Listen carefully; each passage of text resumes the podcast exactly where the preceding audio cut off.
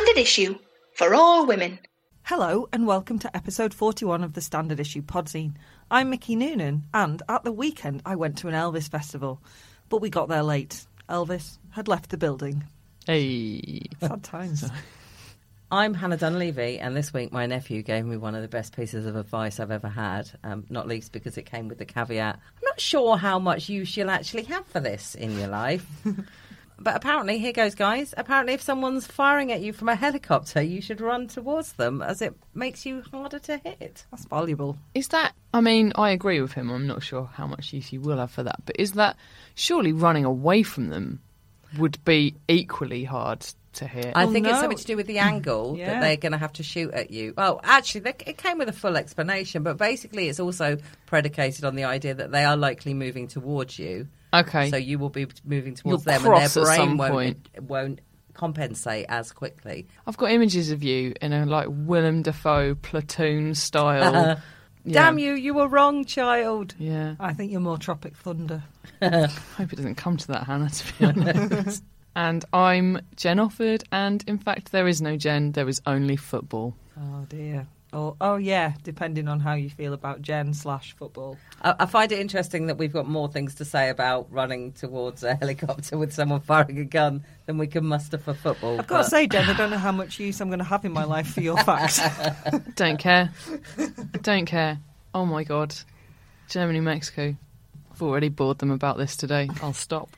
Later on, we chat to writer Rabiah Hussain about her debut play Spun, which takes a look at female friendships, and we also talk to her about representation and how it needs to be much, much better. Business psychologist Paula Gardner talks to us about 14th century Italian top bird Beatrice della Scala and women leaders in general. Mm-hmm. Journalist and TV writer Julia Raeside tells us all about her podcast Always There and why she's obsessed with 80s television series Howard's Way.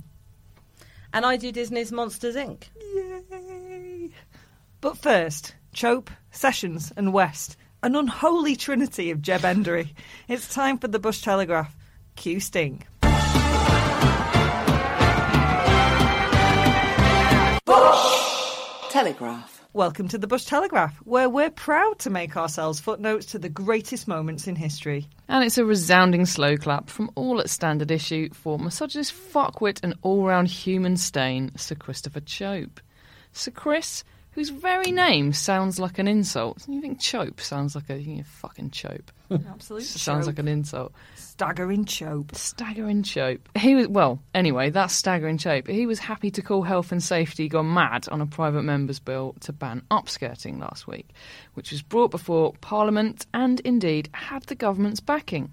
The campaign for the bill was started by Gina Martin, a victim of upskirting, and introduced by Lib Dem MP Vera Hobhouse, but was objected to by Chope, Tory MP for Christchurch, who has incidentally also voted against equal marriage, equal pay transparency, the pardon of Alan Turing, and is a member of hardline Brexit group Leave Means Leave, which sounds like something out of fucking South Park, it's so swivel eyed. The bill would have seen the non consensual photography of women's genitalia made a specific crime, and let's face it, it is quite a specific act. Punishable by up to two years in prison. Still, fuck women, right? Or, you know, photograph them, either or. Apparently, he's got previous on being the one who shouts bills down because it only takes one backbencher.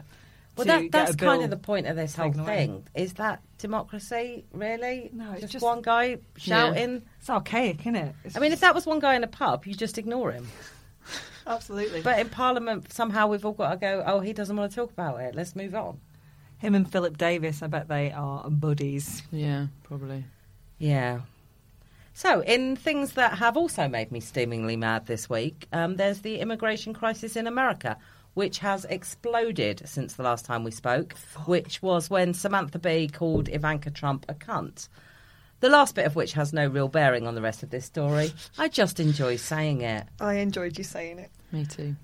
With things so bad that an estimated 2,000 children, including babies, are being held separately from their parents, even Melania Trump has called for an end to this policy.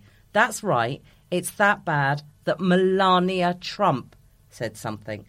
Melania.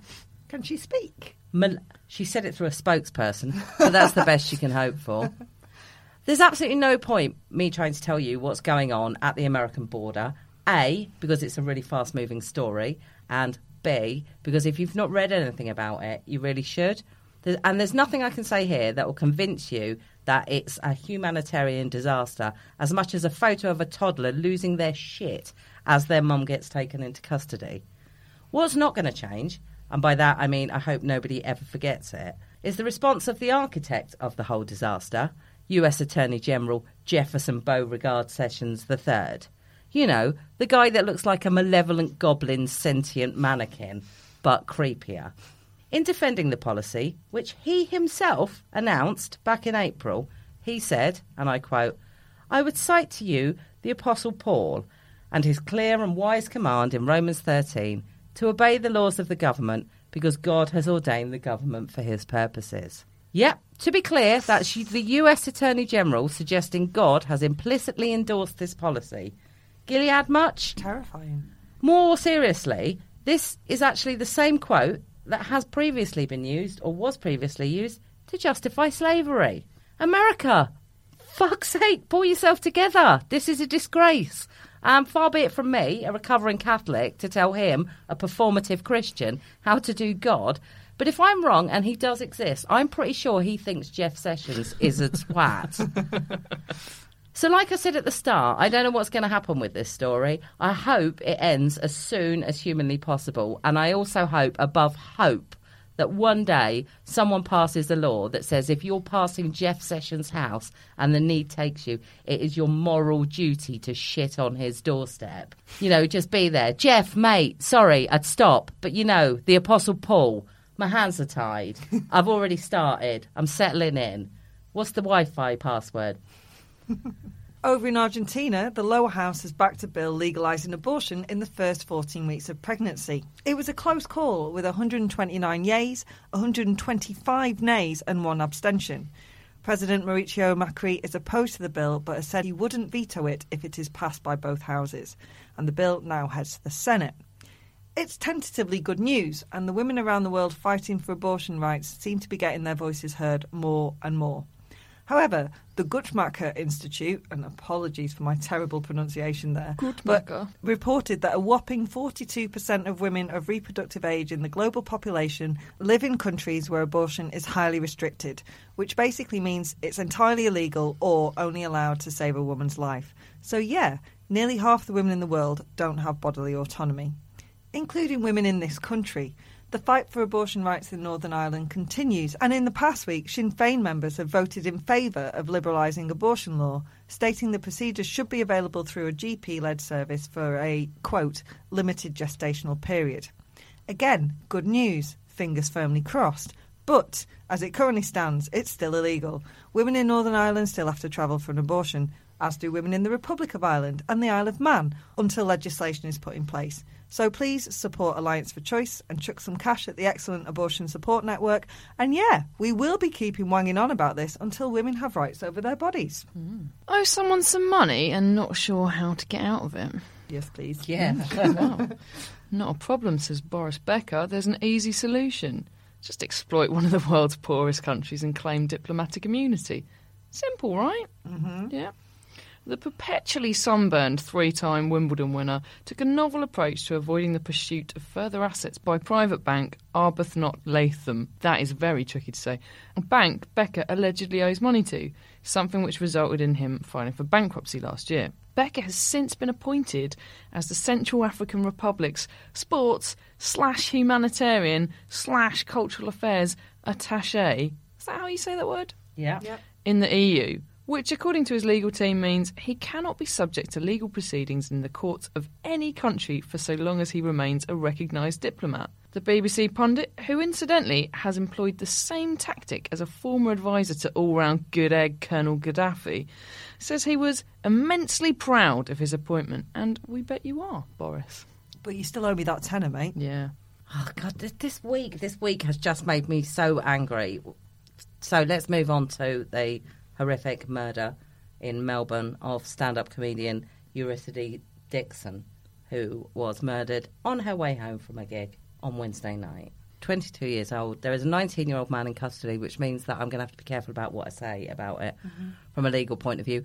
I mean, there has just been the most enormous outpouring of anger and grief in Australia about this. What I can't get, get over and what I've really struggled to try and write something about this is, you know, it's a tragedy when anybody is murdered at all, whatever age they are, whatever gender they are. But when a young woman is pursuing a career that involves her being out and about late at night and she gets murdered on the way home from that, it just what is wrong with people who hashtag not all men, quite frankly?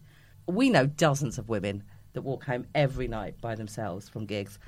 That is the life. That is what stand up comedy is. I did it. I did it for five years. And you put yourself in a really vulnerable situation. You are really exposed. You spend a lot of time, the only woman in your carriage with a load of pissed up guys on a train.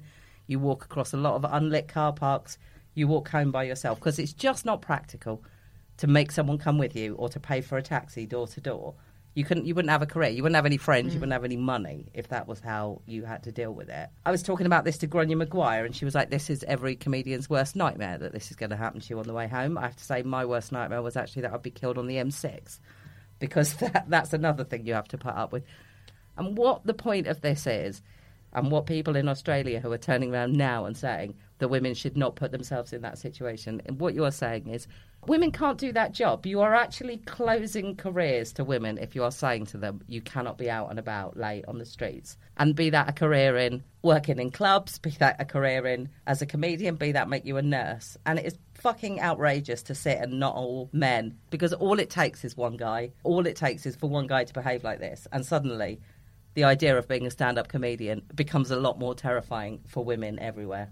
You're actually restricting what people can do in their in their careers. That's what people don't understand about male violence and why it affects women in every single aspect of their life. It just suits the agenda, doesn't it? It suits the rhetoric of basically women don't fucking do stuff. But, you know, like be subservient and sit at home and, you know, I don't know what I'm trying to say really, if you know what I mean. Are you trying to say just sit there and look pretty? That's what women are Yes. told to do. All right. Yes. Well, we are not coy about our love of self-titled fashion disruptor and all-round top broad Caryn Franklin. And once again, she is making some noise about the ridiculous beauty standards set for women by, mm, well, um, tossers. Kanye West is Hey. currently yay. Kanye West is currently in Franklin's firing line, and rightly so.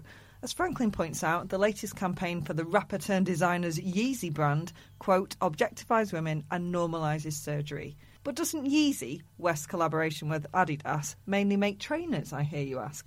Sure does, but that hasn't stopped the brand using not safe for work photos of women in highly sexualised poses, starkers aside from Yeezy kicks, and rocking the size and shape of surgically altered booty that would make a baboon blush. Full, unnaturally massive arse in the air, because the new trainer is called Supermoon. Get it? Hey. Sup- Supermoon, when you get your bump. Anyway, very clever, Kanye. Have a lie down, pal. Now, I am a big believer in your body, your core, and if you want to look like you're packing two inflated whoopee cushions in your pantry, you do you. But these shots are virtually porn, and it's imagery that you would never see on TV or on a billboard as an advert. And yet, because West can cause a social media swarm by opening his front door, they are everywhere. There's no avoiding them. And so I'm with Franklin on this one. The new Yeezy campaign should be treated like any other offensive ad and be pulled by the Advertising Standard Agency. Also, Adidas, be better for women. It's really awful. I've seen it. It's it's really not good at all. Hannah, can you cheer Okay, us up hon. at all? Oh, yeah, does anyone want some good news? Yes, Yes, please. Um, that rap battle didn't happen. Oh, I'm not sure if that makes me feel good or just a bit sad, but Yeah. if, can you imagine if we'd been able to watch it on YouTube? Yeah. There was another bit of good news, which is Dr. Fern Riddell. She objected in a tweet to the fact that the uh, Globe and Mail in Canada had decided to drop the word doctor from uh, from the titles of anyone that wasn't actually either a medical doctor or um, a scientific doctor or a reverend, so a doctor of theology. And she uh, made a tweet about it, which she said she you know, she worked very hard for it. She feels like she, she is a doctor. She should be called a doctor, which is a fair point to make. There was an enormous backlash towards her on Twitter of men going, "Oh, you think you're better than us, do you? You think you're you're something else because you've got a doctorate and I haven't." So she started a campaign hashtag Immodest Women, in which she en- encouraged women who had a doctorate and were not using their doctor in their title to start using it. And because they should be, because they're doctors and they've earned it. And yay, well done, that doctor, is all I have to say on that. that. And on that note, well done, that doctor, to everybody's favourite doctor. Apologies to other doctors we know, but Dr. current- Fox. No, Dr. Susan Calman, who has been given an honorary doctorate from Glasgow University. Glasgow University. Hey. She always wanted. Oh, she did. She always wanted to be the first female Doctor Who. She didn't make Jodie that, Whittaker's pipped her to the post, but she's hot on her heels. but she is now a doctor of sorts. Well done. Well done, that woman. Good on her. Good on her. By the way, I love that idea. Oh, I think you're better than us because you're a doctor. Yes, I do, Yeah. actually. And I will not apologise for that, you fucking prick. Yes, I do. Person not using your own name on Yeah. Twitter and with a picture off a TV as your profile pic or your avatar or whatever they're called, probably wanking in your mum's basement. I do think I'm better than you. now wash your hands and shut the fuck up. More news next time. Well, you have equal pay, but, you know, they're not equal, are they? Sexism of the week. It's that time of the week where we take notes on how to be proper women from stuff we read on t-shirts. Debenhams really covered itself in glory last week after questions were, rightly, raised about girls' clothing departments stocked with t shirts bearing the words Groupie Academy. Because, god damn it, sometimes you just want to advertise the fact that in a few years your daughter will be impressionable and easily groomed. All of which might be story enough in itself were it not for Debenhams, or more specifically, Karen from Debenhams' Oh, Karen. response to the original poster on Twitter. And I quote, Sorry, I can't see the point you are raising. The Cambridge Dictionary definition is a person who likes a particular singer or other famous person and follows them to try to meet them. I know, really, that was from someone called Karen. I too could have sworn it was Paul from that quiz team that always beats you, who starts every sentence, Well, actually, I think you'll find. That's right. Karen invoked the Cambridge English Dictionary, and all I can say is, what the fuck, Karen? I love Cambridge, but we lost the battle for the dictionaries. Give it up. I think she was like, right, I'm bringing out the big guns. Dictionary, Yeah, no one Cambridge. refers to. Perhaps unsurprisingly, Debenhams didn't respond to my immoderately worded but moderately well supported tweet. Well done, guys. But did include me in its reply, which was that the t shirt was on sale in a concession. Blah, blah, blah. White noise. Both tweets remain on its account, which tells you everything you need to know about the company's attitude throughout. And both tweets are signed Karen. Whether it's another Karen jumping on the Karen bandwagon there, or if it's the same Karen just doubling down. Possibly. know, yeah. I think Karen votes Brexit. I'm just throwing that out What a there. fucking stupid argument. It's a concession. Our hands are tied. Would they choose your concessions better? Ex- exactly. Do better, Debenhams. Don't try to worm out of responsibility with pedantry and passing the buck. Take women's concerns more seriously and stop sexualising children. For fuck's sake. Yeah, I mean, you can understand why someone would have to be told that. Hmm. Oh, wait, no, no, not at all. it should be pretty fucking obvious. I don't know. What's the dictionary definition of obvious, Mickey? Well, which dictionary? I've got all Cambridge, of them here. please. I'm going to go into my Grimsby Pocket Edition.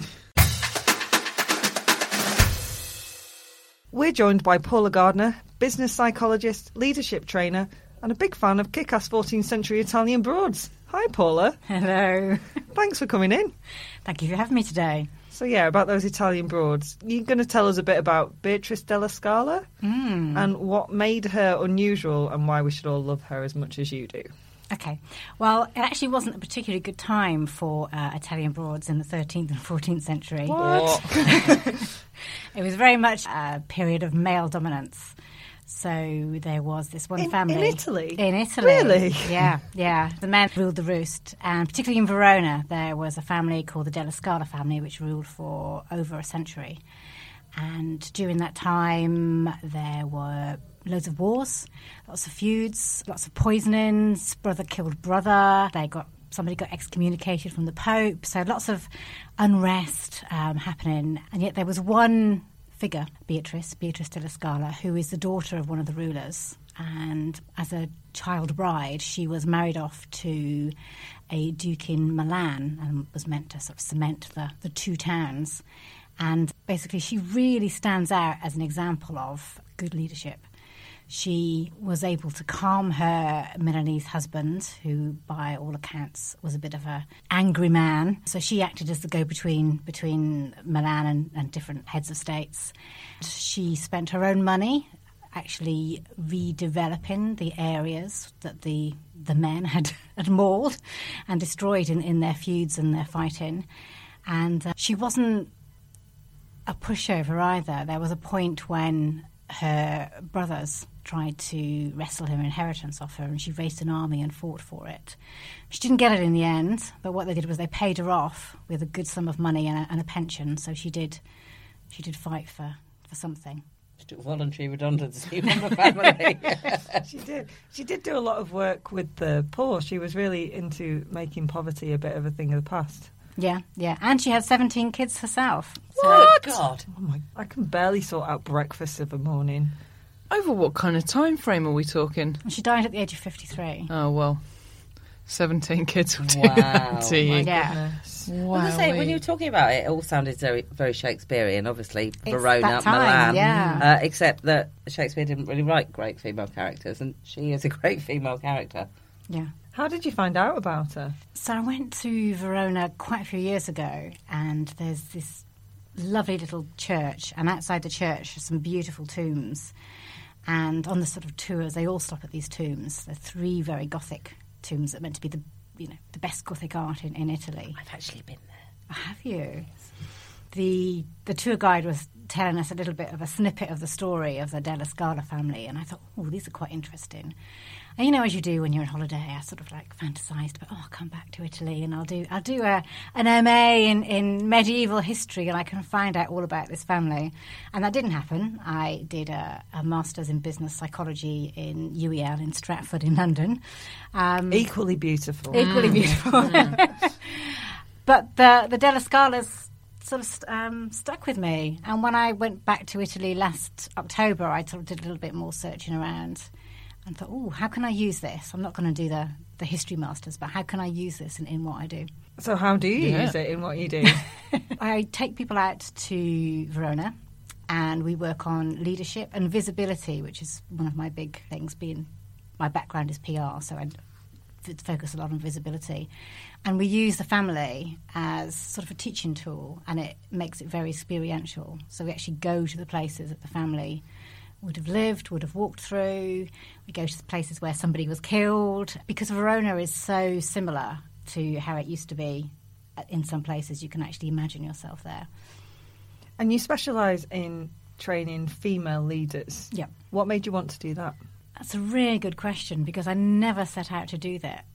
It's just over time, my clients have been have been women. I haven't deliberately marketed towards them, but women have been attracted to working with me. Have you noticed patterns with working with all these women and making them leaders? Patterns of stuff that maybe women don't believe enough in themselves, or like strengths and weaknesses that women sort of share. There's a lot about visibility, actually. A lot of, of it's, not, it's not always women. Some some men have this too, but a lot of women are brought up to feel that they they shouldn't brag, they shouldn't um, talk about themselves, they should be humble, they should be quiet. Clients come to me and say. You know, I find it really difficult to speak up in meetings, and I'm waiting for the right moment, and yet that right moment doesn't come. And by the time it has, the conversation's moved on. So that's very common. Um, and another one is women saying something in a meeting and it, people almost glossing over it, and then somebody else, often a man, will say it 10 minutes later. And, What a and- good idea, Phil. It's Yeah. revolutionary. Excellent work, John. Let's Yeah. table it. Stephanie, get some coffee. Yeah, yeah, yeah. So it's sad to say that all these things are still going on. Yeah. How do we counter that? Well, the first thing, the actual being conditioned to um, find visibility uncomfortable. It's not easy. It's not like a quick, oh, let's sit down and do an exercise, which is why I like to take people away for a few days. And we do some stuff around work around family of origin, sort of looking at what stories you know your parents told you, but also where they got their stories from about visibility and showing up and so on from their grandparents. It's quite it's well, it's often very cathartic, but it's also really interesting because you realise that you know you're not just a product of your parents or your carers or whoever you know brought you up, but you're the product of, of the generation beyond them and beyond them, and it's quite interesting to see patterns. And often when you recognise a pattern, that that's sometimes enough to shift things and to get you thinking about, oh, how can I do this differently? Did you all get this? If I was noisy, not necessarily from my mum, but from older, like like a different generation, my grandparents, whatever, little girls should be seen and not heard. Oh, my grandma went the full whack. Children should be seen and not heard. Oh, she That was, with equality. Yeah. Yeah. I don't think anyone ever said that to me. Oh. Shut up, Jem. No. Good. Yes. Yeah. Although I did have a conversation with a friend of mine the other day who told me she had been discussing with her son, who had come home to complain there was a really bossy girl in his class. That little girls tend to be called things like bossy, whereas got little called boys bossy a lot. tend to be called things like potential leader. Yeah. Um, you know, it's just there. This idea. She's ever so bossy. This little girl in my class. I explained this to my mum quite recently. She said to me, You always were quite bossy. And I said, Mum, to quote Beyonce Knowles, I'm not bossy, I'm the boss, actually. so thanks said, very you much. said that to your mum. I did, yeah. wow. Yeah, no, and then I explained to her that um, no one says that to boys because they are literally the boss. So, yeah. Yeah, it's expected, isn't it, of Mm. boys? Yeah. So Scarlet Thinking is the name of your company. Yeah. And when did you start that? That started just over two years ago. Because you probably just decided to turn your life around a bit, didn't you? Yeah. Bit of an inspirational story yourself, Paula. Thank you. Go on, tell it. You want to so uh, a couple of years ago, well, more than a couple of years ago, say three years ago, I was in PR, PR and marketing. I'd been in PR and marketing since my twenties, and We forgive you. Mostly. and I wasn't unhappy, but it, you know, it was feeling quite superficial. And I was thinking, oh, if I'm going to be doing this for the next, you know, X number of years, I'm not quite sure whether I'm going to be that happy. And I actually went on a date with a guy who was in his 50s. And he'd been a psychologist and he was retraining to be a barrister. I was really impressed by that because I just always am when people, you know, decide to change their lives in, in big, spectacular ways. And I did tell him about this this thing that I had as a teenager when I was particularly interested in psychology and personality quizzes and so on. And um, told him the story of how I'd always thought, sliding door style, that there was another Paula out there who was a psychologist. And I remember he looked at me over the table and said, Well, why don't you do it?"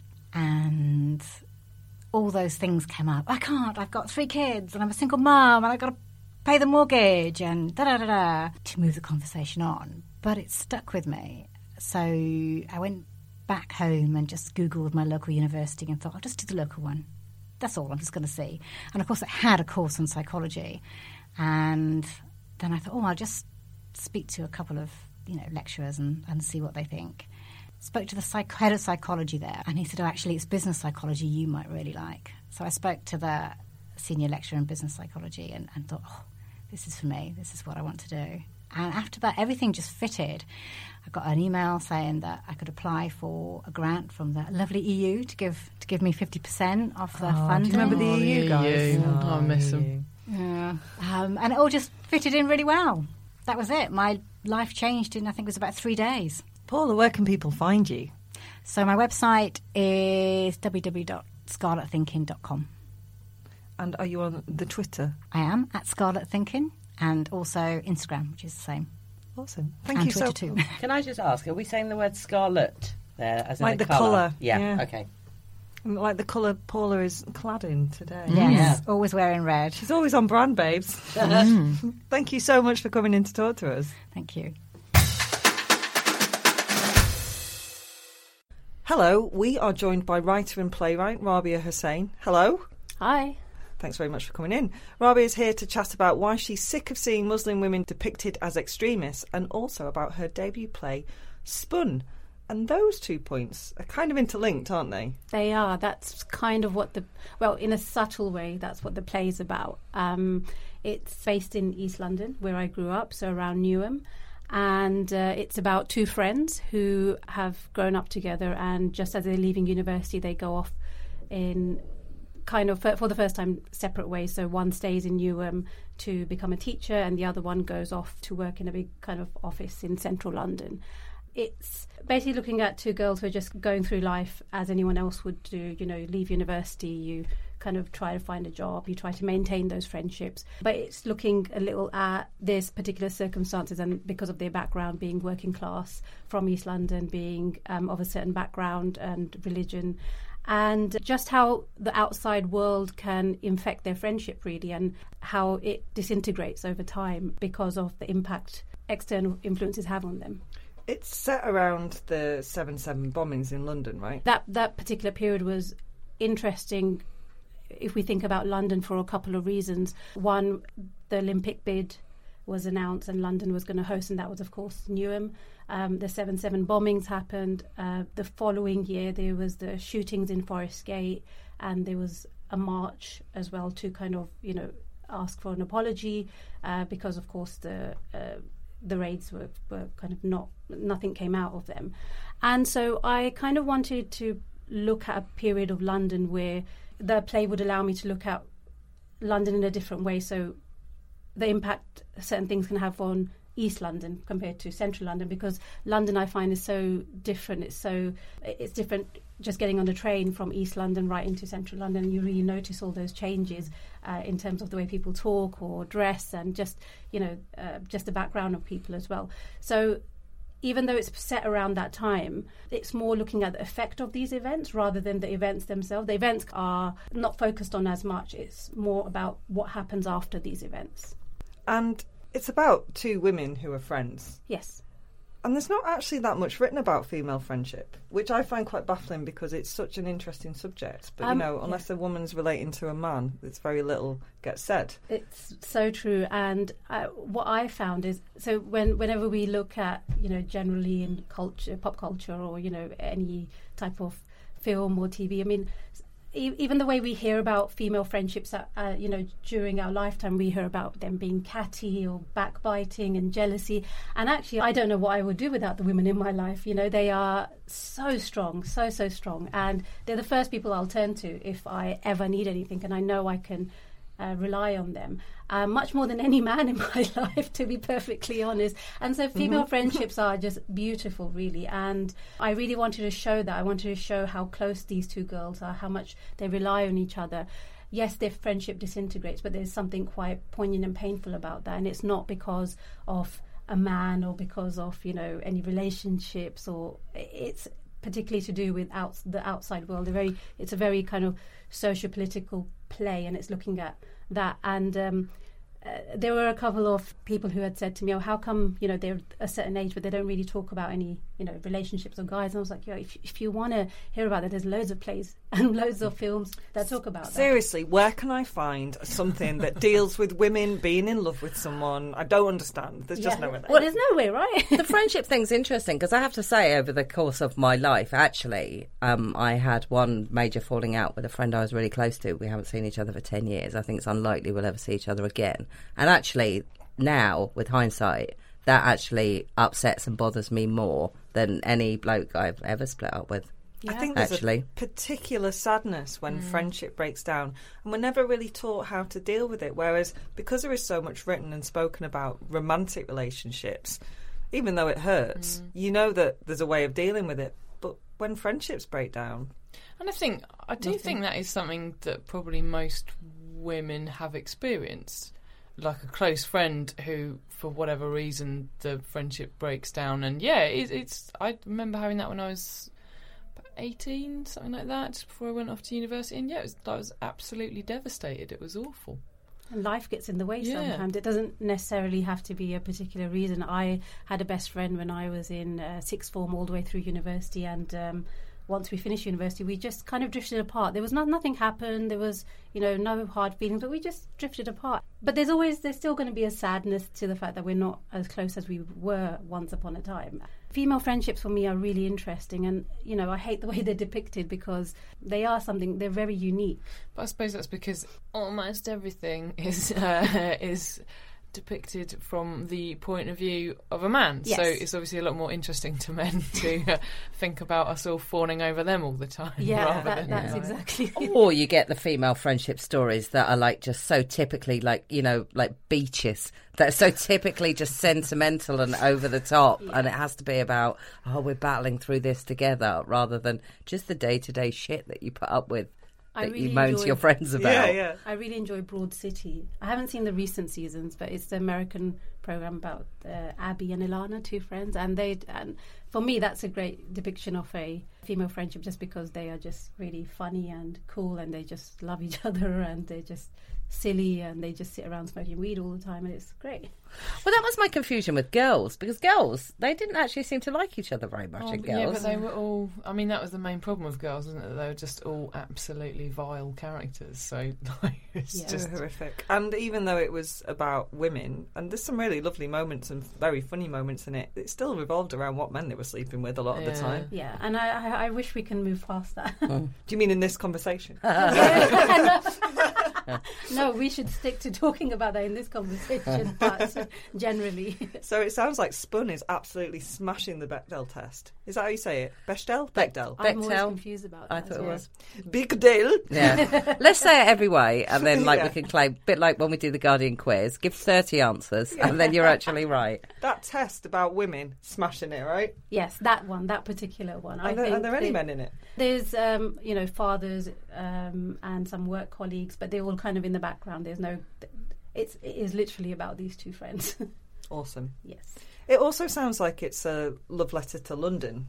Yeah, yeah. I mean, for me, I, I, I say this. It's I feel like I'm London through and through. Um, it's you know I grew up in London. I I've seen different parts of London in different kind of ways. I've come from a really working class uh, background and grew up in East London, where it's uh, in an area which is very predominantly South Asian working class. Um, and once I finished university, I went and worked in central London. Um, of course, completely different to the environment I grew up in. It was when I was uh, in my final year of the summer before my final year of university when 7-7 happened and that really devastated me because I was working as an office junior in the summer uh, at uh, near Pall Mall, near Trafalgar Square actually and uh, that really devastated me and just to see London um, over the years now where I uh, grew up Forest Gate it's, bec- it's become unaffordable just because it's being gentrified uh, as well and you know because of the Olympics and that legacy as well. And so for me I mean I, I love London. I absolutely love it but I do recognize the disparities and the it's it's a world within, it, within its own and I love it. But the, it does seem quite unfair as well like just yeah it's Sounds like another friendship sort of falling apart or shifting a bit. Yeah, exactly. exactly. I mean, I just look at my parents or my grandparents when they moved to this country. Forest Gate, East Ham, those areas were the only affordable places, and that's where you know all the immigrants went because you know the factories were there. Um, and now, as their children, we can't afford to live there. which is a, a pretty common story yeah, exactly. among people who've yeah, grown up in London who are sort of the same. Well, a lot of big cities actually Mm. now. Yeah. To be honest, I mean, Yeah. where I live, almost everybody I know who's from Cambridge now lives in a village outside Cambridge Yeah. because you can't afford to live in Cambridge anymore. Halifax still doing fine, guys. Just come to come But to I'm sure Ma- Manchester, Leeds, are the Leeds same. has really done exactly that, and so the, I think the the outskirts just get broader and broader and broader. Halifax is still doing fine, guys. even when I was younger, just Hackney, Dalston. Yeah. um, even even in, around Shoreditch, Brick Lane. I just remember walking down Brick Lane, and you know it was so different to what it is now. And I think just London's changing a lot, um, and it, it kind of makes me a little sad sometimes, just because we're yeah, it's just it. It's changing in a way which I think sometimes is pushing certain communities out Yeah. and so yeah that seems a little you know unfair but the other thing about london also when you it's the kind of city where it's it, it's really linked to your identity of who you are and the play is also about microaggressions particularly in the workplace and especially when you know certain events happen so there's this one particular question which i think anyone from a minority background will understand is where are you really from and you know for me that's i'm from london I, I am London. No, but where are you- where are you really from? Yeah, Yeah. well, where are you really from? So there's that other element of uh, looking at where you're from from the perspective of the city that you're want or your background. And yeah, it's really difficult to tell people that no, that I'm just from London. This is this is me. I've you know spent most of my life here. Um, actually, it's quite funny. I remember me and my cousin a few years ago were going to do. Uh, we were doing a trip around uh, Europe uh, on the rail, and uh, just as we got to King's Cross station, we were about to embark on our journey, and we were outside with our big kind of backpacks, and someone came out of King's Cross station and said. Welcome to London. it was just really funny because, yeah, we're just we we are from London. You know, we're uh, just about to leave for a trip, but yeah, there's that question of because we look a certain way and because we have those backwards, there's assumption that we're not from London. So there's that idea, you know, again, just where are you really from? Do you So- find that you find that people, white people, predominantly, I suppose, treat you as their go-to person for every time something's in the news? You're the person Yes. they ask the questions Yeah, of. yeah. Mate, I've just got to rule off like six different questions. yeah, all, all the time. Especially when I was working, uh, you know, I was quite new out of university, not very confident in a completely different environment to what I'm used to, and. I don't think people always realize just how much those questions can affect you. You you feel like you owe an explanation and you feel responsible in a certain way for things that have nothing to do with you. And so people ask those questions and you just kind of answer them in whatever way you can. And, um, you know, you say that you don't agree with certain things or whatever, and then you're looked at and you're really different. You know, that, that comment is, you know, given a lot. And, and I, and actually no i'm not very different. Everyone around me you know thinks the same. But you know because of the type of focus we have um, you know whether it's media or whether it's tv or film or uh, theatre i think there's a particular image in people's mind. And then w- when something happens you're just uh, asked all these questions and it it can really break you down actually. And i don't think people realize just how uh, damaging microaggressions can be. It really affects your confidence, it affects your sense of self and your identity. And so, again, the play is looking at that rather than looking at the events that happen, just, you know, particularly the events that happen, or look at how just feelings. It's about how people outside react to us and then what that means for us and what that what effect that has on us. And have you seen over a period of time that those microaggressions have become different or more intense? I think what's good is that we've got a label for it now. I mean, I didn't know what microaggressions were, you know, uh, 10 years ago. I didn't, uh, you know, these questions were asked, but for me, it was, it just became really normal. Whereas now there's a label to it. And I think there's still a lot of resistance, I think, in recognizing that microaggressions are a form of racism. But people from, you know, minority communities um, are calling people out a little bit more, I think. It's not always easy to do, but I think what I found particularly during aud- auditions for the play is a lot of people recognize pretty much everyone recognized those microaggressions and i think what's changed from my perspective is just the fact that we're highlighting them more we're actually giving them a name so i don't know if they've changed in any kind of particular way but i think i'm i'm recognizing them more as microaggression and the effect that they have how damaging they can be whereas you know 10 years ago i had no idea just yeah I think as well. I mean, to be honest, it's it's not just isolated communities that get it. I think it happens across. If you if you say to people, for example, for twenty odd years of my life, people constantly ask me when I was going to get a boyfriend or when I was going to get married or was I going to have kids, which I consider to be exactly the same a microaggression. I just I don't want it printed on a t-shirt. I don't have to constantly explain myself to people. I don't want children. Oh, you think I'm going to change my mind? Oh, okay. Now I'm 42. I'll ring you up.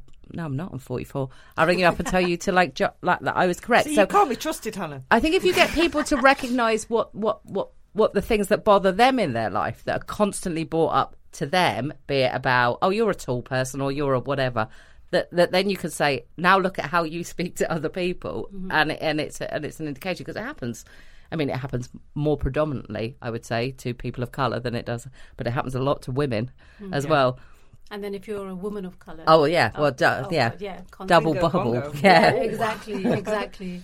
That leads me quite neatly onto depictions of Muslim women as either extremists or, or struggling because they're losing their faith. You wrote something for, I think it was HuffPo, yeah yeah, about that. Is, is that something that's always fascinated you? It has. I think. I mean, to me, those are you know both different ends of the spectrum, and actually, a lot of people sit in the middle where they may question a little bit, or they may become a little closer to their identities. But there, there's there's a whole load of women in the middle there. I mean.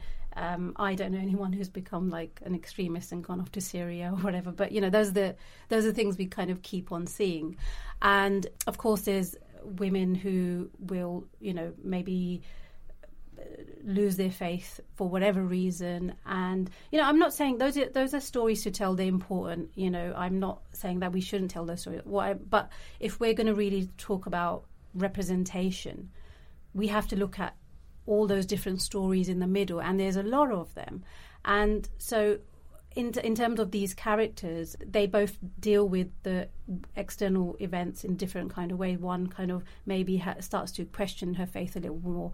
The other one kind of moves towards her, ide- you know, her background a little more. But neither actually really let go of anything or you know embrace something to any kind of extreme. I mean, I just look at girls that wear hijab, and you know, there's always this idea that they're oppressed or they are so strong. I mean, they've have you seen the way they dress? They're so fashionable, more than I can ever be. And so they've taken on that identity and made it their own. And you know, it's not stopping them from doing anything. So it's that idea that we can actually take certain aspects of our identity and just mold them to fit what is right for us. Um, rather than going on to you know complete extremes of you know letting go of religion or embracing an extreme version of it. Just I, again, all stories are valid. I'm just really tired of seeing those and hearing Well, it, those it's of difficult them. at the moment because that's how the entire world is presented to you at the minute, Yeah. isn't it? You're either this or you're this. Yeah. Uh-huh. We're not really particularly shades of grey at the minute as a as a well, just as in the entire world. Yeah. so Yeah. Yeah. When um, Miss L came in to speak to us, um, who she is an actress, she said almost everything. She's of Middle Eastern Mm-hmm. descent. She said almost everything she got called in for was terrorist or Yeah. wife of terrorist. Yeah, yeah. See, is they're mixing it up a little bit. yeah, because because you know the vets and the doc or whatever or all the other jobs, she just doesn't. Yeah, that's they cast a white person for that. Yeah, It's I mean, preposterous. it was uh, one thing I've uh, noticed is that whenever there is a play about, say, South Asian women, um, sometimes you get Middle Eastern women playing the parts, or um, you know, uh, uh, people who maybe look a little South Asian, but they're not. And I think what tends to happen is people lump them together into kind Yeah. of one. Uh, you know, you're a person of color, therefore, you know, all these roles, you know, sister, wife, mother of a terrorist are open to you. I really wanted to make sure I, I had South Asian actresses for this play rather than, you know, Middle Eastern or, Yeah. you know, someone eh, that looks South Asian. I'm really, really happy to have Humaira and Asia. Asia is actually British Pakistani. Humaira is Indian Muslim Gujarati. Um, so they're both South Asian. They're both, you know, from the culture, and it's really, really nice to sit in rehearsals with them and see them relate so much to certain moments in the play. I, I'm hoping that a play like this will hopefully be able to show that we ha- we should have roles that vary for you know women of color. They're not all, they shouldn't always be you know related to a terrorist. I mean, that's a strong point. Yeah. But also that women are allowed to be friends and not just Exactly. chat about blokes. Exactly. Oh, talking I don't think they again. talk about any blokes in my play. Maybe, Yes. yeah, mm. yeah, yeah. And I deliberately kept it like that. Rabiah, thank you so much for coming in. so Thanks it's for fun is having on at London's Arcola Theatre from June the 27th to July Oh, the 28th. It is on at the Arcola, yes. So it's a lovely space. It's Studio Two, and Arcola have been so supportive. Um, and it's my debut play, and I'm very nervous but excited, and I hope everyone will come to see it.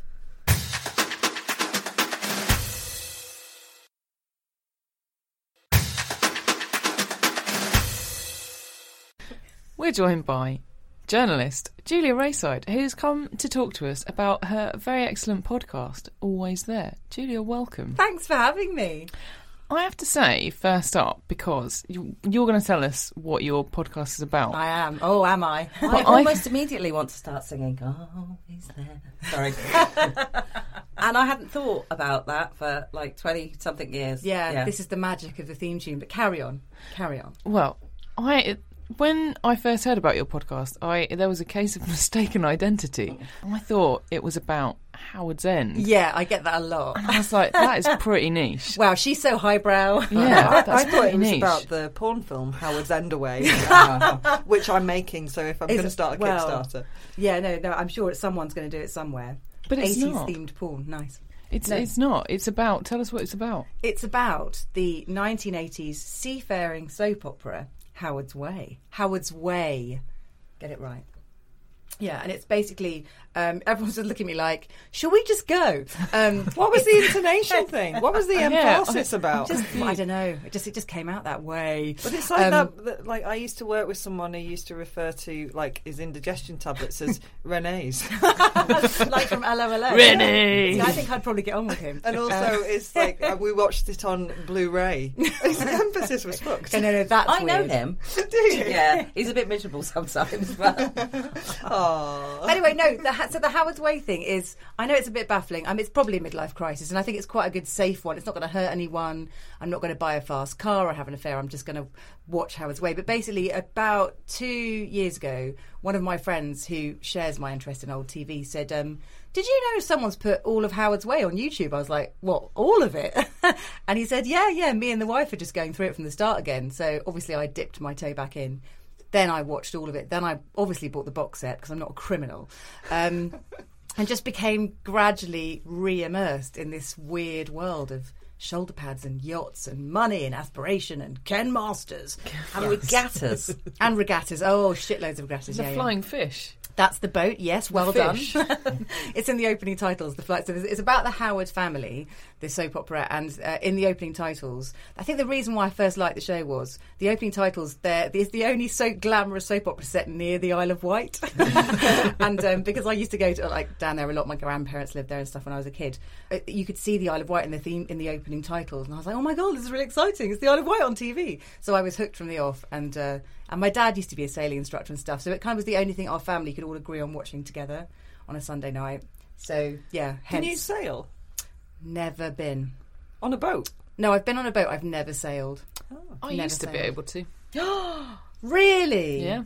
I always find it exciting when I meet people who can sail. I mean, I, I think like I potentially struck. No, I could. I I could make the sail turn around if I had to. so to. technical. yeah, like you sort of. It's, there's a thing, a bow. What's a spinnaker? Which is the fore and which is the aft? Like, can you answer these technical questions? No, but like if push, like if it came to it, I could sail a boat. Okay, well then I I, want to be with you if there's a flood because I can't sail a boat. I think that's like me saying if it came to it, I reckon I could fly a plane. No, look, I, I have sailed a boat Okay. several times. My mum took us on a sailing holiday because her friend had a boat and it meant we could go for free basically. Uh, when I was about 13, 14, my mum can't swim and was incredibly seasick the whole way round. I don't think it was her favourite holiday. Still free holiday Free though. though, free. my dad made a, made us a boat. Now he's a carpenter, but don't get excited about what it looked like because it was the worst thing ever. And it was like basically these two. I think what happened is he got these two like massive floats, you know, like you used to have one swimming, Yeah. and he thought, what can I do with them? So he kind of sort of weirdly nailed it together with some sea off a bicycle and just like took it, drove it with the, on the roof of the car to Norfolk and just basically pushed it out to sea. And you can see photos of my sister and I, like each having a go on this. And what you can't tell is, like, 'cause sinking. we're so far away, is that we're like crying. in the like, yeah, just sit on the boat. Um, when yeah. you say boat, I mean, did it have a mast? Was it just like a big? Was it a raft? It was basically a massive raft. It's like Okay. something that people build in Castaway. Oh, Um, I know. Yeah, yeah, yeah. Or get and now get out Yeah, of that. yeah. Like did- here are some oil drums. Get to get to the island. That He did also. I mean, we live in. I think New, Newport Pagnell is about five miles from the place that's furthest from the sea in the whole of the UK. so it's kind of pointless. He also did. You remember those Fisher Price camping, like mm-hmm. camper things that had the boat that came off the roof. Yeah. right, and was a roof. Well, he also bought a thing like that once at an auction, and it had a massive hole in it, and was going to fix it and never did. And we just used to sit in it and pretend to like be on a boat when we were little. It was basically just a massive toy. See, it's a our back fun garden. game that the, Yeah. that the whole family Do can you play. think your dad was trying to get rid of you? Always. Always. Absolutely. Yeah. I grew up on the coast, didn't I? Papa Offord got a boat. Oh, of course. Not a posh thing. It's just what people on the coast do. They have That's what they boats. do for Yeah. fun because you know if you don't live near the water and then don't have a boat. There's Oh, no there's point. fuck all else to do other than sit on a bench and drink cider. So you know. Yeah, and then when you're old enough, not? a heroin habit. Yeah. Supposed to have ambition. oh yeah, yeah, yeah, yeah. Well, I mean, I we had a chat about this earlier. yeah. But that's got what I love. That's what I love about Howard's Way because it was fil- obviously it's filmed on location, and of course, yes, I've been to the locations repeatedly since coming back to being obsessed with Howard's Way. And the pub that it's set in, that, that some of the scenes in, They're still there. It's called the Jolly Sailor. You can go. It's brilliant. Um, So the Jolly Sailor in Portsmouth. uh, no, it's actually near Southampton on the River Hamble Ah, estuary. okay. Yes, a place called Bursledon. If you're interested, but it's it's beautiful. Stop it! There'll be a rush. No, I know. Seriously, I'm slightly worried about what I've unleashed on the on the small community down there. But um, the interior scenes, because I grew up in the Midlands, the interior scenes were all filmed in Pebble Mill, which I loved. So they were leaving like a beautiful sunny day at the boatyard, um, and then going into an office which was in Birmingham. I just thought that was pretty sweet. I never watched Howard's Way because I think I was two when it started. Yes, I think you were probably too young. But uh, I've listened to your podcast and Thank you. it's very funny. it's very funny, and I now feel inspired to to watch it because the way you describe it Yeah, I hope so. is hilarious. Shut up, Also, when I discovered that um, it was about this funny soap opera, I was a bit like, "Shit, I could make one about Eldorado." Oh, you then, could. Like someone on your podcast says exactly the same thing, and I was like, "Shit, they've already." Oh, Marcus, Someone what else has got it. heartthrob. Marcus. I, I have a I have a And colleague. Pilar. I have a colleague somewhere I occasionally freelance called Marcus, and I refer to him as Marcus every time. Does he love it? Yeah. Other people have started doing it now. Oh, he's like Fuck Jen Marcus. is my favourite. Yeah. what I want to unleash now is just like a, a, a whole load of podcasts where people just go back and immerse themselves in whatever their favourite show was when they were, I don't know, 10. Because it's actually quite therapeutic. I recommend it highly. Well, Can I ask? I mean, I can remember How's Way. I can remember watching it. Um, I could just remember them talking about cows a lot, but not the good cows. oh, as in cows posh with W E S on the end. Yeah, okay. um, and the regatta and, Yeah. and all of that a lot. I don't think it really, like I say, I grew up probably as far from the sea as it is possible Mm-hmm. to in this country, so it, it didn't speak to me on any sort of level. That said, there wasn't. There was only like possibly even three channels at that point, so you just Yeah. sat down and watched what was on TV. Just four, I on think, a, on only a just, yeah, Sunday yeah. night. But it was. I can remember it being seemingly ridiculously posh. Although, Oh, yes. yeah, ob- It's upper middle class. Like Yeah. They've all got massive fucking houses in, I don't know, on the south coast, fleets of cars. They're wealthy people. But then I went to live down there. Was it went to university in Portsmouth, Ah. and that sort of the Solent neck of the woods. And it's apologies to people in Portsmouth, but in the in the early nineties, wasn't anything like that. no, no, you have to go out to the kind of the rich rural heartlands and, you know, where the yachty set gather. That's Yeah. where it was set. Feels a bit Jilly Cooper.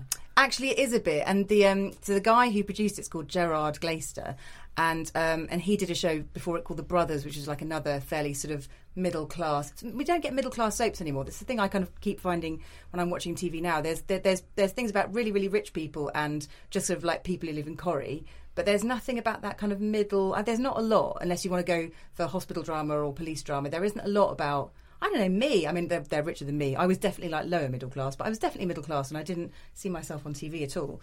So, Gerard Glaister, the guy who produced it, he went on to do Trainer after Howard's Way was cancelled, which was basically about riding and horses and all that stuff.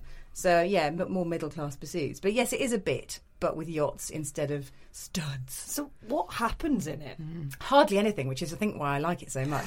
um, so the the thing the thing that I'm sick of now, I, I review a lot of drama, and I'm kind of I'm in, I'm just done with police tape, posed dead sex workers. Just stop! I can't take any more. No more crime. I just want ordinary tales of ordinary folk. And going back to TV, in this this is the mid '80s. We're talking like '85 there were shows like that, and this was okay. The setting was glamorous, or they tried to make it glamorous. It was always windy and grey. They were trying to make it look like you know Saint-Tropez, but it never did.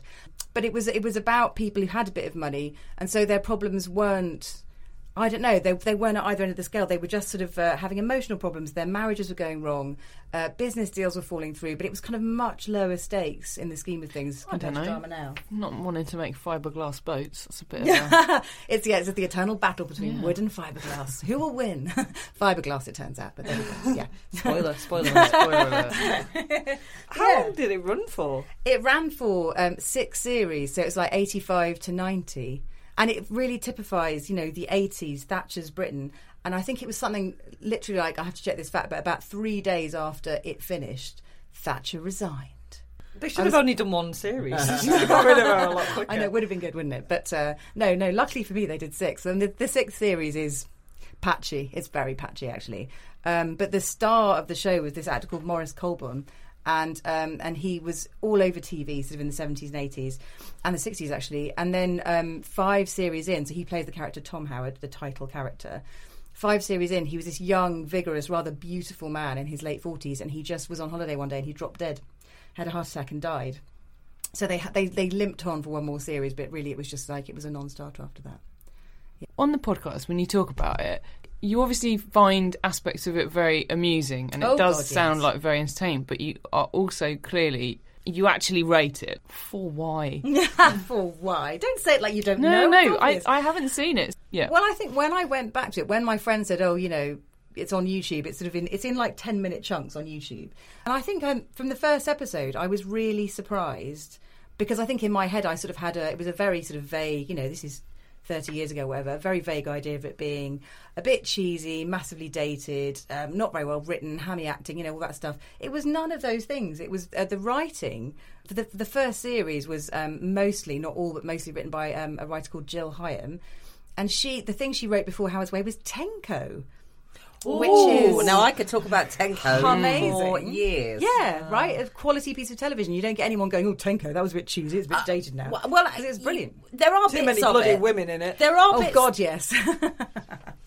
yeah, there are bits of Tenko where you have like, you know, you look at it and you think some of that acting, particularly the child acting, it's a different style. is is quite painful to watch. Yeah. Um, I but then again, you look at I. I mean, there's only so many Kiernan Shipkas or Maisie Williams in Well, the world, quite. isn't there? You can't you you can't have one in every show.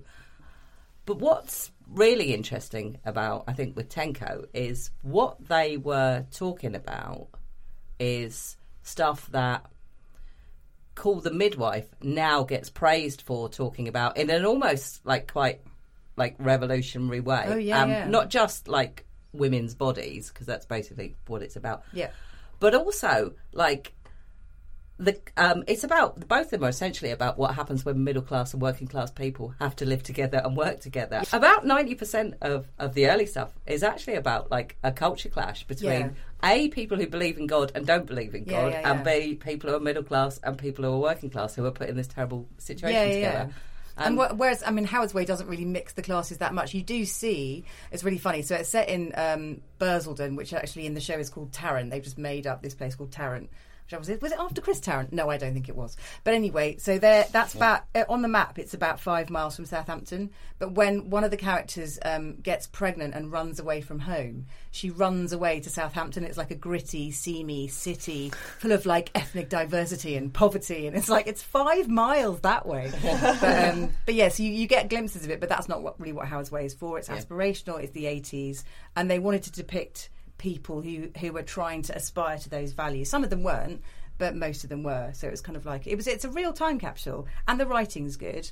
Um, the acting's brilliant. Some of it does look a bit dated, just because it's people doing 80s acting. You know, a lot of them are from theatre. One of the actors in Howard's Way is this amazing actress called Dulcie Gray, who was like really big in uh, sort of 1940s cinema and theatre in this country and, and, and the decades after that. And she talks in such a clipped, incredibly posh way and says, What the devil and what the billy all the time. And she's just, it's almost, you can't hear her, she's so posh. But it's delightful to watch her. And then you set that against, you know, the kind of, I suppose. The thing is, I'm watching it now, and they're kind of my age. The the grown ups in Howard's Way who've all paid off their mortgages and have their lives together. They're like in their early forties. It's Bastards. absolutely terrifying. No, it is really upsetting. Um, but then, but even yes, the the, the the sort of style of acting has dated, but it's much more naturalistic than I thought it was going to be. And I yeah, I think I just once I saw one episode and thought, bloody hell, you know, I've I've sort of studied and watched you know TV writing for years now, and I just think it's actually a really good example and not what I thought it was at all. And then I just got completely sucked into the story because it is fairly soapy, um, and just yeah, I just couldn't stop. I've gobbled the whole lot except the last episode, which I still can't bear to watch because I don't want it to be over. So you have guests on. Yeah, I have a Where are you guest. finding your other Howard's I know, right? fans? You think what? Well, this is the thing. So the guests Is there a are, help group? It's support group. yeah, yeah, it's called my podcast. Come and find us on Twitter. But um, no, so the guest thing is is was interesting because I think it just you know I, obviously then I started talking a lot about Howard's Way in the pub and things.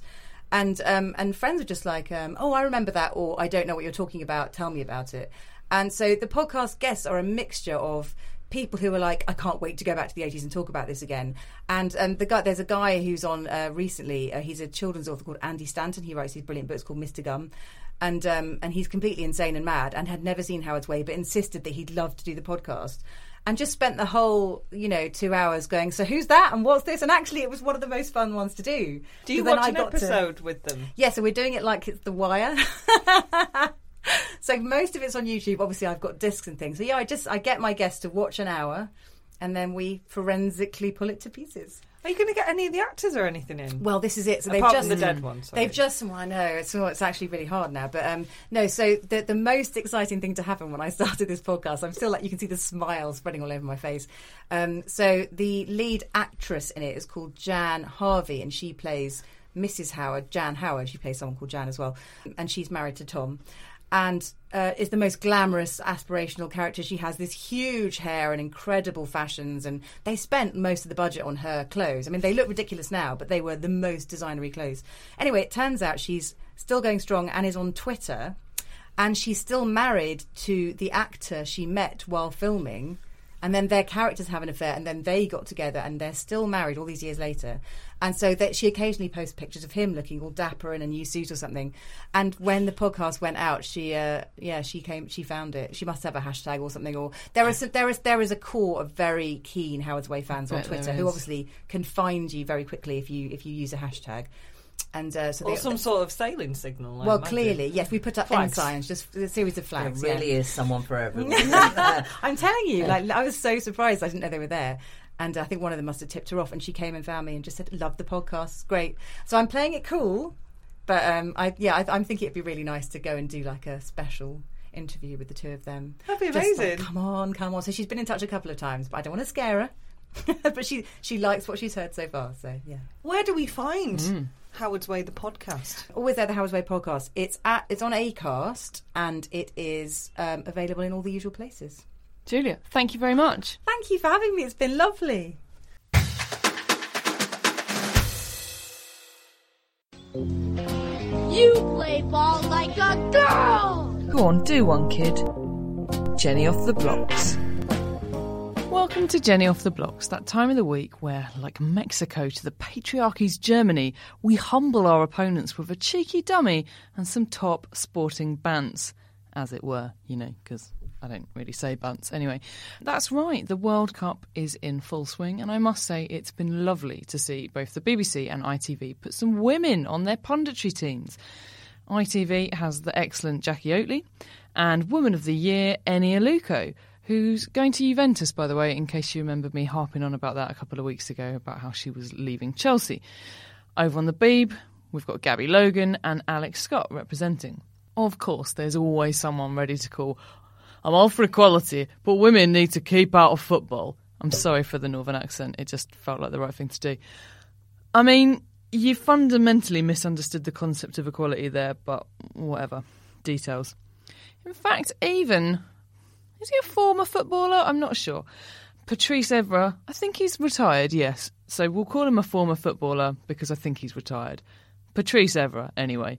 He was getting in on the act as well, actually applauding Aluko when she demonstrated some football knowledge, which is weird, right, for a footballer to have footballing knowledge. Anyway, she certainly demonstrated more than I have seen Patrice ever demonstrate thus far. But anyway, and uh, don't get me started on the commentators. They're not just Beach Boys from the Copacabana.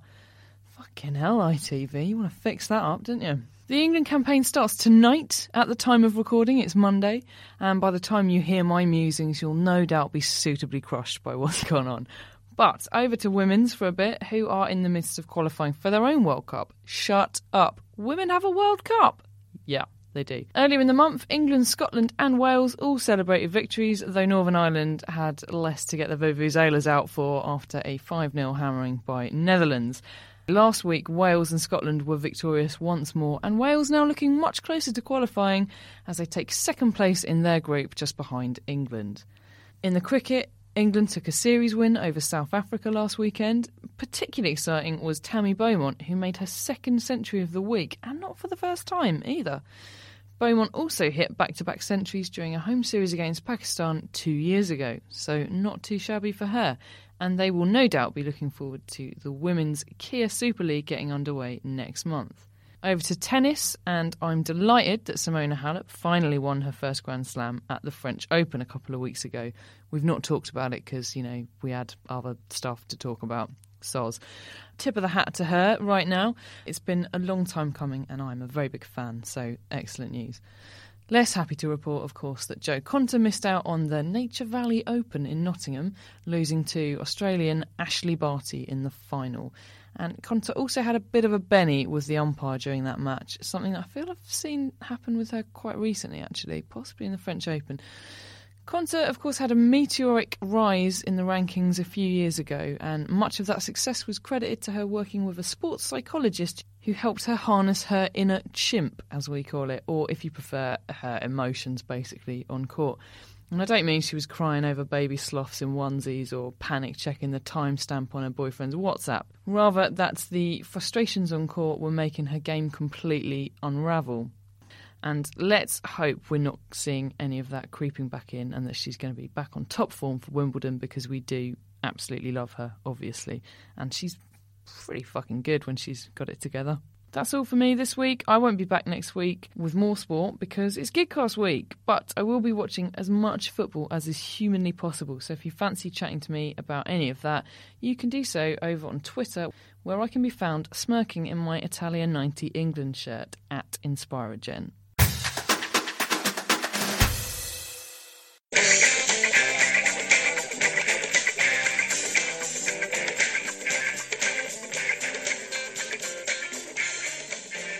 Welcome to Dunleavy Does Disney. Dunleavy, what Disney did you did this week? This week I did 2001. Yeah, 2001 Crikey. film Monsters Inc. Yay! Which I had actually seen before, but I couldn't remember a solitary thing about it. Have you guys seen it, watched it, rewatched it?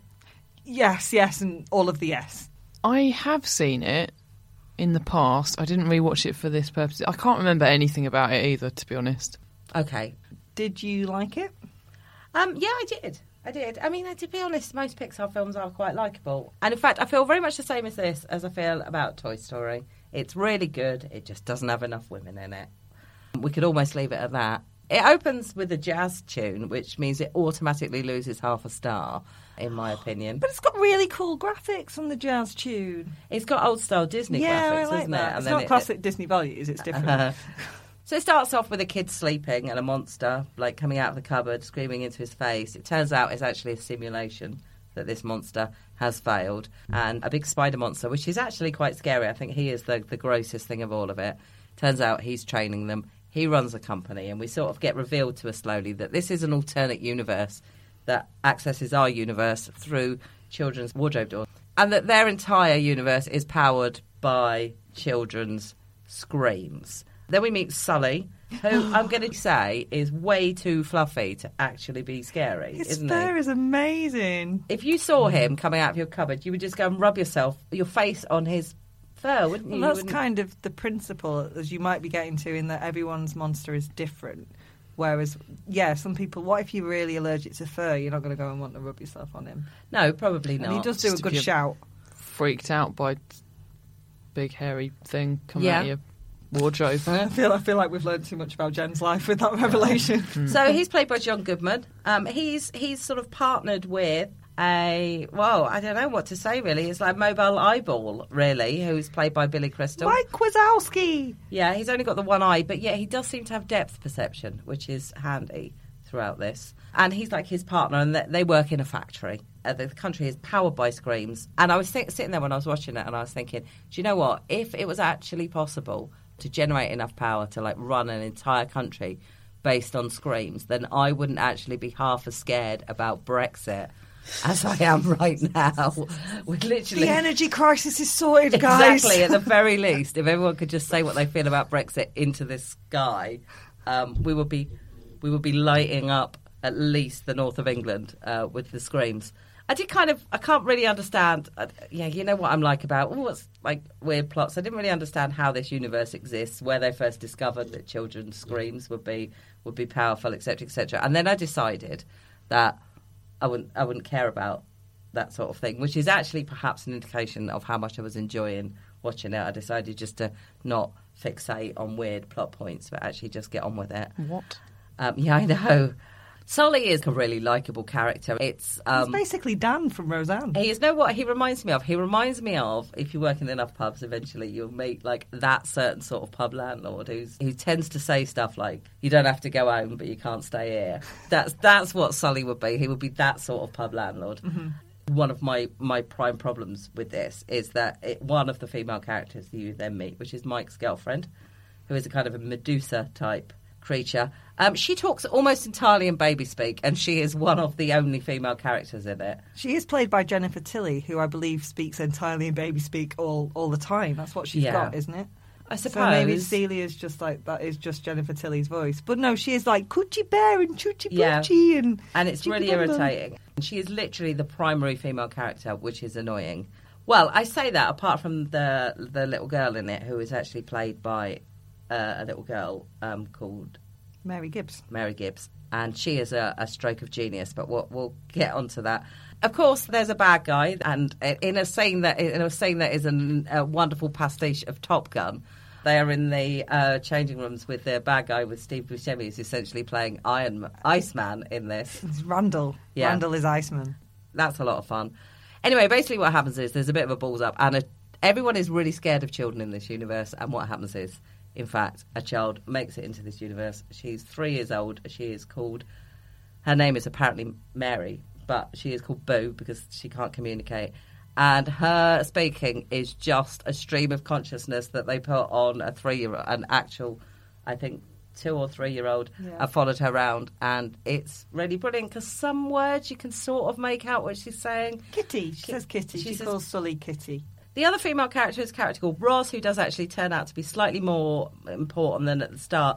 But you initially see her reading a gossip mag. So, like I say, I'm not really into the portrayal of women in this, and they are pretty much the only two women in it. So- Hello, Wazowski. Got the best. Well, what can I say really? There, there's a bit of a panic that kids aren't as scared of things as they used to be, and um, they're trying to get more screams. Uh, then at some point they realise that actually the that Boo's laughter is actually more powerful than screaming. So I think we can all guess where this is this is going to end. It ends in a magnificent door chase that it's like Yeah, it that goes is back to the old school sort of Disney Mm. graphics in a way where you're chasing up through all these doors and they're climbing in and out of different Oh, remember like, universes and John Ratzenberger appears as a yeti. Yeah. There's a couple of bits I really like. I like the idea that, that, that they've created the mythology that all of the monsters that actually allegedly exist in our world have been monsters that have been Exiled. exiled from their world, like the Loch Ness monster and, and the abominable snowman, which is uh, rather rather great. It's also funny. I have to say there are some really funny lines, and Billy Crystal does deliver some brilliant lines, including the plan where they have where he decides that they're going to tunnel out of the city um, in order to take the girl with them, and he says using only spoons will tunnel out of the city, and it's ridiculously funny. He makes it feel improvised. And obviously it won't have been. It'll have been very carefully scripted. Yeah. But a bit where they think they're going to get caught and they notice that they've got a boo and he just goes, put that thing back where it came from. And everyone stops and they're looking at him and he just goes, we're doing a musical. Bum, bum, bum, bum. Put that thing back where it came from. Also me. and just does a little musical. Love it. So, oh yeah, it's got some bits that are actually a bit ET when the Child Detection Agency comes in. So it's got some nice nods to other films, which is lovely. The thing that is the the plot, I suppose, the bit that's most preposterous about the plot is that they cannot hold on to this little girl, and she has to, almost like a magical property to appear and disappear and pop up in places. And actually, I have to say that's kind of what looking after a toddler's like. So I, I like that. That even though it's ridiculous, you do do that thing where you look up and they doing something, and you look down the Blink. baby, right, and then you look up again, and they're climbing over the baby gate, and you're like, how the fuck did they get there? Yeah, the door chase is brilliant. There's a lovely, also a lovely pastiche when the when the kid first appears in the restaurant and it goes loose in the restaurant, and they do a great pastiche of local news. Um, or eyewitness reports in when they're interviewing people about what they saw, and they're like, "Oh my god, she was shooting lasers out of her eyes." amazing. There are some bits that I really loved. I don't have any problems with this film, apart from the fact there aren't enough women in it, and the women that there are are shit. And also, one of the women, I'd say the best representation of a woman outside of Boo, who's played by an actual baby, is Roz. Hello, Wazowski. and she's actually voiced by a man. So, you know, one Oh. of the best female characters is played by a fella. Well done, Disney. Other than that, and I know it's Dunleavy Does Disney, not Noonan gushes about one of her favourite films, but I fucking love it. Dunleavy, what score are you giving it? I am going to give it four. It's got James Coburn in it. Anyway, sorry. I know it's got no women in it. No, that's true. Sorry, I forgot where I was. For what? I'm going to give it four of whatever I gave uh, Toy Story for making exactly the same mistake. Oh, okay. Four Toy Stories out of. Four Toy Stories out of five. Okay.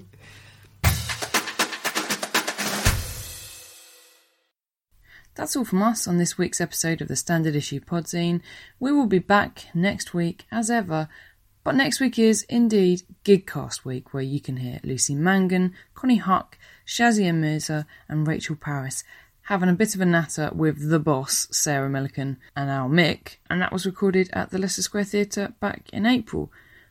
We're not going to be at the Leicester Square Theatre for a couple of months now. We don't have a gig there until September, but what we do have is gigs all over the flipping shop. So next week's going to be a bit busy because we are at the Waterside Theatre in Sale, where we will be joined by Jennie McAlpine and Sherry Lee Houston and Sian Gibson and the boss Sarah Millican, and they'll be chatting about all sorts of things as ever. That's on Tuesday next week, so do hurry up and get your tickets. Also, next week we will be in Harwich at the Harwich Festival.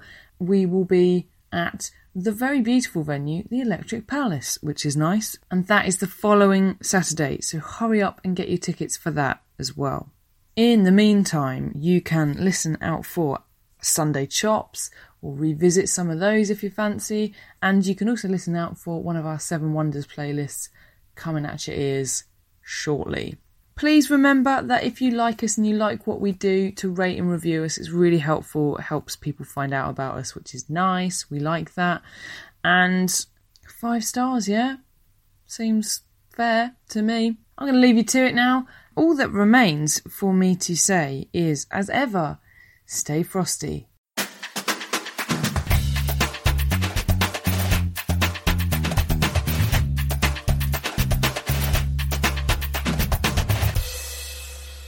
Standard issue for all women.